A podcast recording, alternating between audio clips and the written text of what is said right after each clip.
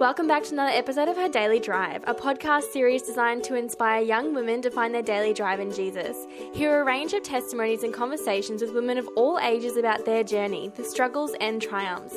I'm your host, Sarah, and I hope today's episode encourages you. Let's get started.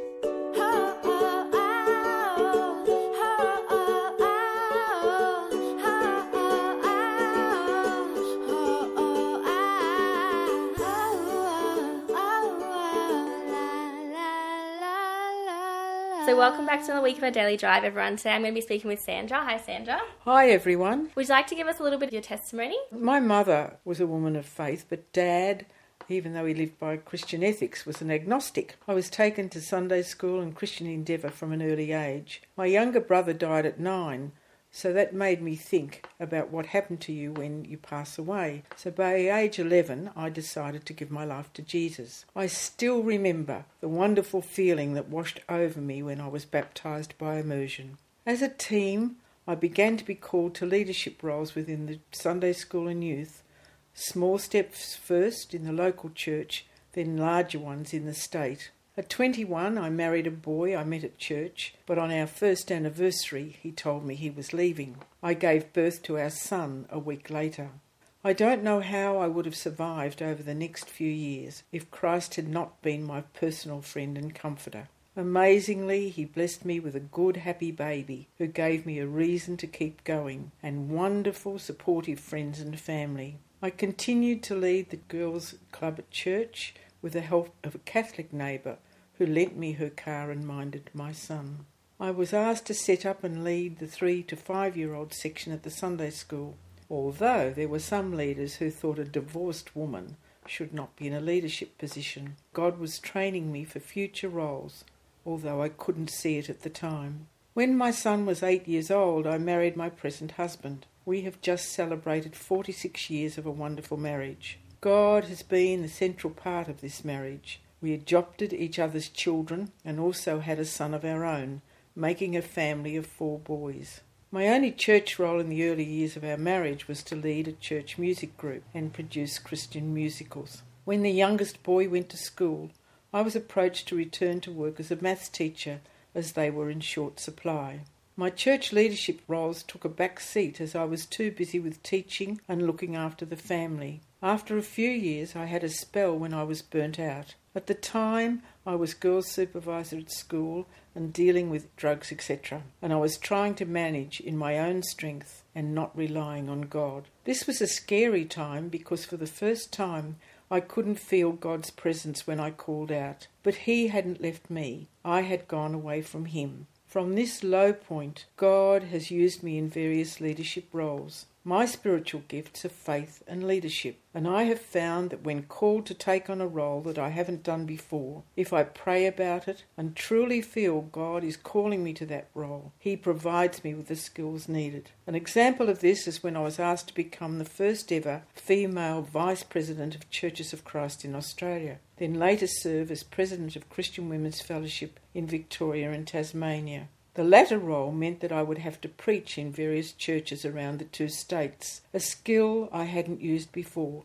but God was there before me, and He gave me the confidence. A verse from Philippians 4:13 that I clung to was, "I can do all things through Christ who strengthens me." God has continued to use my gift since we came to Queensland in our church at New Life as an elder, home group leader, chair of worship committee, which when I was doing it was a three day ministry volunteer role, chair of Life Keys, etc. Has life always been easy?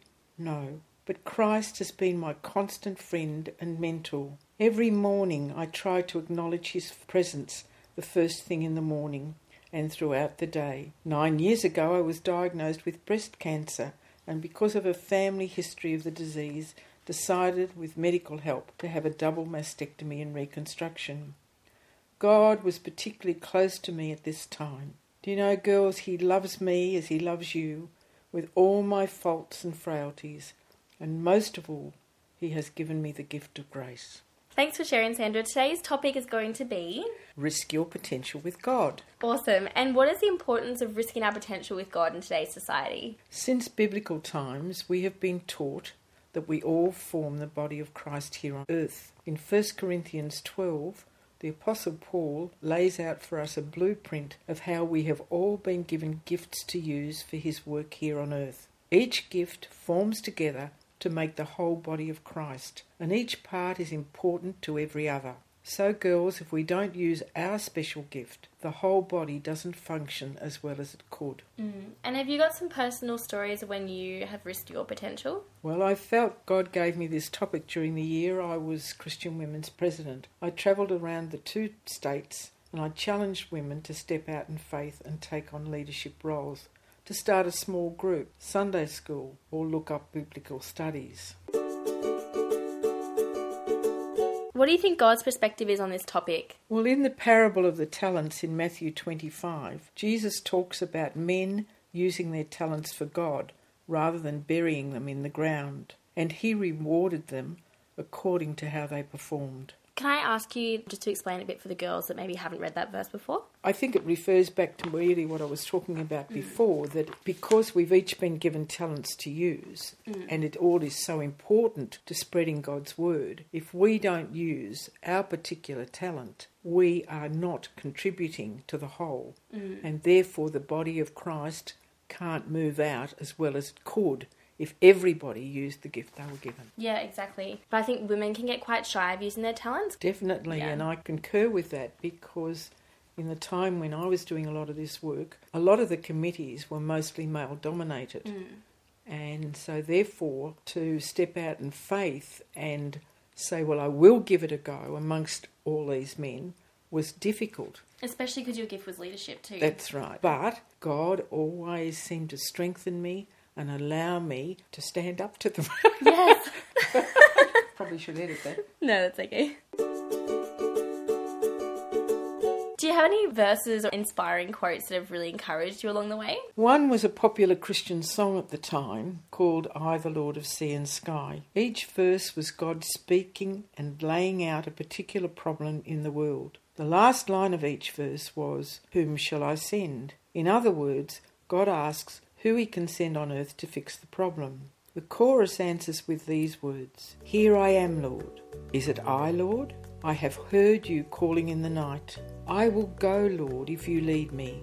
I will hold your people in my heart. The other was a saying by Teresa of Avila, which challenged me again. Christ has no body now but yours, no hands, no feet on earth but yours. Mm. Yours are the eyes through which he looks compassion on this world. Yours are the feet with which he walks to do good. Yours are the hands through which he blesses the word. Yours are the hands. Yours are the feet. Yours are the eyes. You are his body. Christ has no body now on earth but yours. Yeah, I love that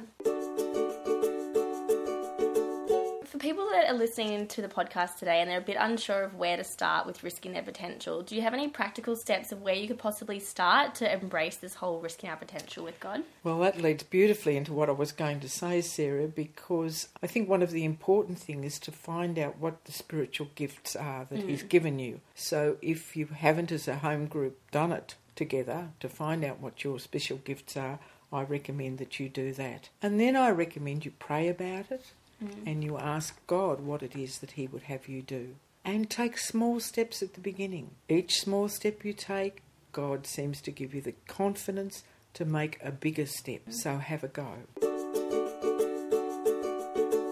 Thank you so much for joining us today, Sandra. Well, girls, I just hope that um, you gain something from this and you can do something with your particular gift. Bye.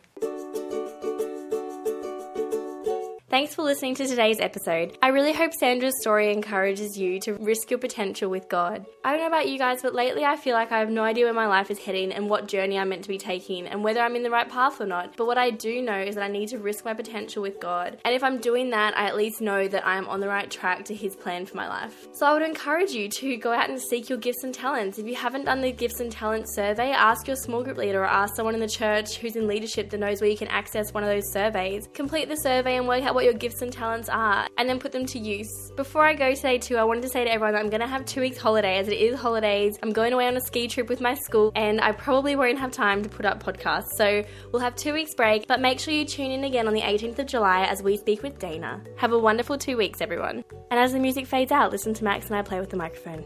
Max, do you want to say hi to everyone? Max, you're so wise. You're showing everyone your sniffing abilities. Max! Max! No, no, no. Don't use the mic.